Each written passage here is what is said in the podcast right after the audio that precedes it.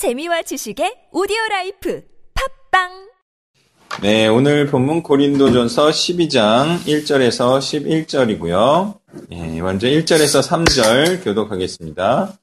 형제들아, 신령한 것에 대하여 나는 너희가 알지 못하기를 원하지 아니하노니 너희가 알거니와 너희가 인간인 것이 있을 때 말 못하는 사이로 그는 그대로 올라가느니라. 그러므로 내가 너희에게 알리노니 하나님의 영으로 말하는 자는 누구든지 예수를 저주할 자라 하지 아니하고 또 성령으로 아니하고는 누구든지 예수를 주시라 할 수 없느니라. 아멘. 자, 신령한 것. 예, 이것은 하나님의 영적인 것. 이렇게 표현할 수 있겠는데요. 하나님의 영적인 것에 대하여 말하겠다라고 하고요. 바울이 언급하는 내용은 이렇습니다. 고린도 교인들이 우상적인 삶에서 하나님을 경배하는 삶으로 변경된 것. 예, 이것이 신령한 것이죠. 예, 그리고 그 변경된 삶이란 그리스도를 주인으로 시인하고 섬기는 삶이다. 이렇게 말하고 있어요. 그런데 이제 3절 같은 경우 있잖아요. 성령으로 아니하고는 누구든지 예수를 주시라 할 수 없느니라. 이걸 이제 잘못 이해하면 어떻게 되냐면 성령이 없으면 그리스도는 나의 주님이십니다라는 말을 할 수가 없기 때문에 그리스도는 나의 주님이십니다라는 말만 하면 성령이 있는 것이다라고 생각하고 말하는 자들이 상당히 있어요. 예, 없는 것 같아요? 있는 것 같아요? 있어요. 예. 그러니까 그런 사람들은 정말 의외로 많아요. 그래서 저는 이제 그런 사람들을 머리 나쁜 사람들이라 이렇게 칭하는데 이게 무슨 의미냐면 생각의 방향성이나 태도가 잘못됐다는 거예요. 또는 이런 경우일 수도 있어요. 생각하는 훈련을 하지 않는 사람일 수도 있어요. 또는 이런 사람일 수도 있어요. 선입견적이고 환경적인 이유일 수도 있어요. 그러니까 그런 식으로 자꾸 가르치는 데서 배우다 보면 아, 예수를 그리스도라고 시인하면 그는 성령이 있다라고 가르치는 곳에서 자꾸 배우면 그런 사람이 또 될 수도 있어요. 제 생각에는 어쨌든 이런 생각과 태도를 가진 자는 태생적이지는 않은 것 같아요. 그런데 머리가 나쁜 거는 맞다. 이런 거예요. 자, 그래서 그런 자들을 저는 좀 싫어하는데 생각해 보세요. 예수는 나의 주님이십니다라는 이런 말과 고백은요. 무슨 뜻입니까? 예수님이 이제는 나 자신의 주인이 되셔서 나는 그분이 시키는 일, 또 그분이 기뻐하시는 일을 하는 자이다. 이런 의미인 거죠. 말로만 하는 건 아니라는 거예요. 이를 위해서 그가 해야 될 것은 무엇입니까? 그동안 행해온 우상 숭배적 삶을 그만두는 것을 의미하죠. 고린도 교인들은 이 삶을 그만뒀다는 거죠. 그런데 이게 이런 의미가 분명함에도 불구하고 여전히 살던 대로 살면서 입술로만 그리스도는 나의 주님이십니다라는 말을 되풀이한다고 해서 그리스도가 그의 주님이시겠냐는 거죠. 그래서 그리스도께서는 제자들을 부르실 때 믿으라는 표현보다는 나를 따르라는 표현을 쓰신 거죠. 또한 예수님은 믿으라라는 표현을 누구에게 썼냐? 예수님을 따르는 자들에게 그렇게 표현하셨다는 거죠. 그래서 이 예수 그리스도를 주님으로 나는 인정하고 시인합니다. 이것은 이제 그분의 말씀을 따라 행하는 자가 되었다라는 것을 의미한다. 믿는 것도 그런 의미죠.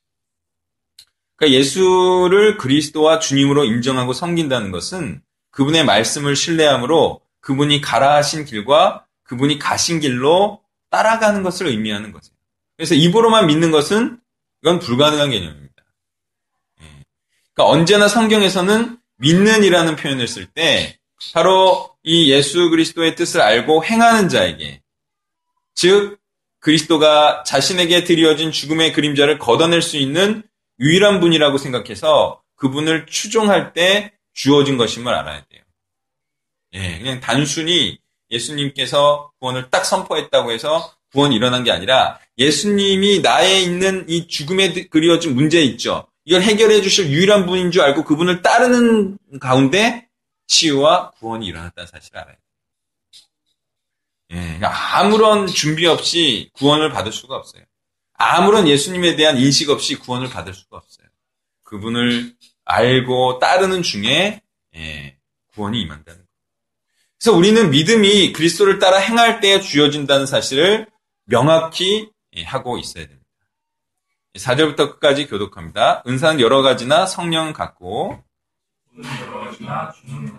또 사역은 여러 가지나 모든 것을 모든 사람 가운데서 이루시는 하나님은 같으니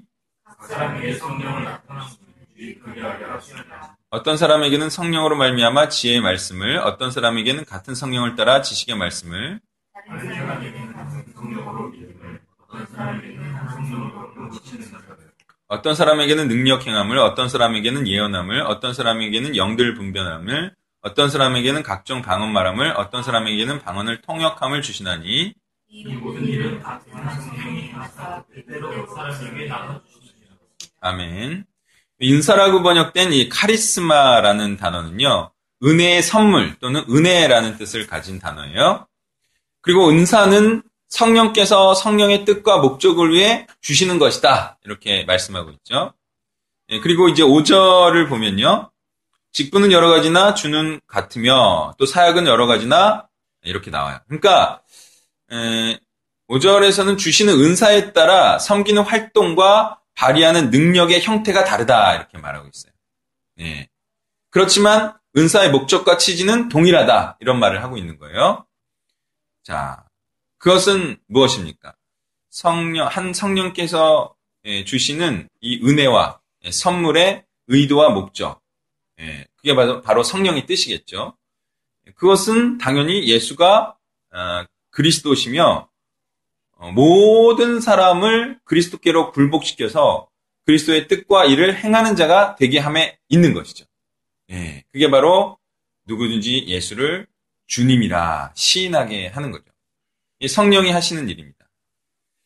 그리고 이 목적을 위한 활동과 형태를 보면 이제 나열하고 있어요. 은사를. 지혜와 지식의 말씀을 전하는 것. 먼저 지혜와 지식의 차이점에 대해서는 저는 거의 없는 걸로 보여지지만, 혹시라도 있다면 지혜는 전체적인 것이요, 지식은 부분적인 것이 아닐까 생각을 합니다. 자, 지혜와 지식의 말씀을 전하는 것과 그리스도의 말씀을 확고히 믿고 그리스도의 말씀을 신실하게 따라 행하는 것과, 이게 믿음이죠. 그 다음에 죄악으로 인류에게 드려진 질병의 고통을 복음이 궁극적으로 해결해 줄 것을 알리는 병고치는 것. 이 병고치는 은사 같은 경우는 예표적인 성격이 강하거든요. 그러니까 병고치는 것이 아니라, 병고치는 걸로 본다면 궁극적으로 예수님께서 이 질병의 문제를 해결해 주실 것이다, 이런 이제 미래의 재림적인 의미가 있고요. 아니면 그것으로 죄를 사해 주시는 분임을 알게 하려는 그런 예표적인 성격이 강하기 때문에, 이런 본질적인 것이 짙어지면 짙어질수록, 그 사람이 예수님이 죄의 문제를 해결해 주시는 것이 그에게 알려지면 알려질수록 점점 이런 은사는 옅어지고 사라지는 성격을 지닌 것으로 보입니다. 어쨌든 이런 병고치는 은사, 그리고 초자연적인 능력으로 그리스도를 믿고 따르는 자에게 피조세계를 그리스도와 함께 다스리는 능력이 있음을 가시적으로 보여주는 이런 은사도 있었죠. 자, 그리고 이제 하나님의 말씀을 대언하거나 하나님의 뜻인 것과 아닌 것을 분별하고 통찰하는 것으로 자신과 다른 사람들을 하나님의 뜻으로 인도하는 이런 은사도 있어요. 그래서 영분별을 해서 뭐 하겠다는 거죠? 옳은 것과 옳지 않은 것을 알아서 그걸 이제 자신도 옳은 것을 따라 행하고 다른 사람들도 올바른 길로 인도하는 거죠. 이게 이제 영분별의 은사죠. 또 방언의 은사는 다른 언어로 하나님의 말씀을 전달하거나 또는 자신도 모르는 언어로 하나님의 말씀을 전달하는 자의 말을 번역하거나 하는 것으로 성령의 능력과 일을 행한다는 것이에요. 자, 그러니까 지금 말한 은사를 한번 보세요. 지혜, 지식, 믿음, 병고침, 능력, 예언, 영분별, 방언, 통변. 이런 은사의 공통적인 특징과 목적이 있죠. 그것은 무엇입니까? 이 모든 것은 예수가 그리스도시며 하나님의 아들이시라는 사실을 알게 해서 그리스도를 주인으로 섬기게 하려는 것임을 알 수가 있어요. 자, 그리고 이 중에서 직통계시적인 것과 천국에서 궁극적으로 있을 일을 예표하는 예표적인 것들을 빼면, 또는 궁극적인 것들만 도출하면, 바로 예수가 그리스도시며 창조주신 하나님의 아들이시라는 사실을 알게 하는 은사들임을 우리가 알 수가 있어요. 또한 분명히 알아야 할 사실은요, 성령께서 그리스도를 믿는 각 사람, 그렇게 나오죠, 11절에? 그의 뜻대로 각 사람에게 이렇게 나와요. 여기서 이제 쓰인 헤카스토스는 각각의 모든이라는 뜻을 갖고 있어요. 그러니까 이 성령의 은사는 예수 그리스도를 믿고 성령을 받은 모든 사람에게 적어도 한 가지 이상의 은사로 주어진다는 사실을 알아야 돼요. 그러니까 반드시 한 사람, 그러니까 모든 사람에게 이 은사가 주어지는 거예요. 그러니 예수 그리스도를 믿는다고 하는 모든 자들은 자신에게 어떤 은사가 있는지를 살펴보고, 이 중에 어떤 은사도 없다면 은사보다는 성령 자체를 사모해야 합니다. 자, 여기에 은사를 잘 보시면, 여기에 나온 은사들 중에서는요, 미술, 음악, 체육, 또는 설거지, 음식하기 같은 그런 은사는 없어요. 그죠?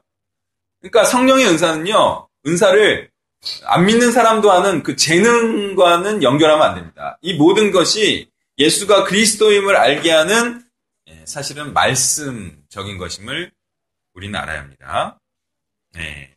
이게 이제 성령의 은사입니다. 그리고 그리스도를 믿음으로 성령이 임하면 은사는 주어지는 겁니다. 그러니까 성령이 임한 자는 주어진 은사를 소중히 하여서 또한 그것을 열심히 갈고 닦는 자가 되는 거예요. 왜 그럴까요? 이거는 성령 받은 자는 이 은사, 은혜로운 선물을 열심히 소중하게 갈고 닦아서 그걸 발휘하려고 하는 사람일 수밖에 없어요. 왜냐면요, 성령께서 주시는 이 은혜로운 선물은 뭔지 아세요? 바로 그리스도예요. 하나님께서 값없이 주시는 은혜로운 선물. 그리고 이게 바로 하나님의 말씀이에요. 그리고 하나님을 사랑하는 마음과 의지예요. 이걸 하나님께서 주세요. 그래서 이것을 다른 사람한테 또 전하고 발휘하려고 하는 거예요. 또 이것이 바로 우상숭배적 삶을 마감하고 하나님께서 기뻐하시는 십자가적 삶을 사는 것을 의미하는 거예요. 그걸 우리에게 선물로 주시는 거예요. 우상이 떠나가고 성령이 지배하면서 우리가 하나님의 뜻을 따라 살아가는 그런 일이 우리에게 일어나는 거예요. 예, 그게 가장 우리에게 주신 바로 은혜로운 선물이죠. 자, 이것을 뺀 은사가 무슨 의미가 있겠습니까? 다시 말해 하나님의 뜻을 따라 행하는, 또 하나님의 이 사랑을 전하는, 이것 외에 우리가 다른 은사가 무슨 의미가 있겠습니까? 또는 이런 모습이 없는 은사가 무슨 하나님의 은혜로운 선물이겠습니까? 그래서 은사 자체는 하나님께서 우리에게 주시는 바로 성경적인 삶, 우리의 예전에 우상숭배적 삶을 마감하고 이제 하나님의 뜻을 따라 행하는 바로 그 삶, 그 언행 자체를 의미할 것입니다. 그러니 모든 믿는 자에게 있어야 할 것은요, 믿음과 능력 행함이라는 거죠. 즉 그리스도를 따라 행함으로 죽음도 이기게 하는 복음을 전하는 것임을 우리는 알아야 합니다. 자, 복음이 바로 지혜와 지식의 말씀이죠? 네. 지혜와 지식의 말씀이 복음이죠. 또 믿음을 주는 거죠, 복음이. 또 복음이 병을 치유하는 능력을 발휘하는 거죠. 네. 복음이 치유하는 능력이 있다는 거예요. 복음이 치유하는 광선이라는 거죠. 또 여러분, 복음이 뭐예요? 옳고 그름을 분별하게 하는 것입니까? 그렇죠. 이게 다 복음이라니까요, 이게. 그러니까 복음을 주신 거예요. 은혜로운 선물로 복음을 주신 거예요, 이게. 복음을 통하여 우리에게 자연스럽게 배양되는 능력인 거예요, 이게. 그리고 복음이 우리로 하여금 다른 민족들에게 그들이 알아들을 수 있는 언어로 하나님의 뜻을 깨닫게 하는 겁니까? 그렇죠. 방언이 복음이에요, 복음. 그리고 바로 고린도 교인들처럼 하나님을 경외하는 삶으로 돌이키게 하는 것이 바로 하나님의 이 은혜로우신 선물인 바로 복음인 건가? 그렇죠. 바로 복음이 하나님의 은혜로우신 선물, 네, 카리스마입니다. 여러분, 복음이 있으면 카리스마가 생깁니다. 예, 아우라가 생겨요. 아우라. 카리스마. 예, 하나님의 권위가 생겨요. 이게 바로 복음을 전하고 가르치는 자에게 주어지는 것이죠.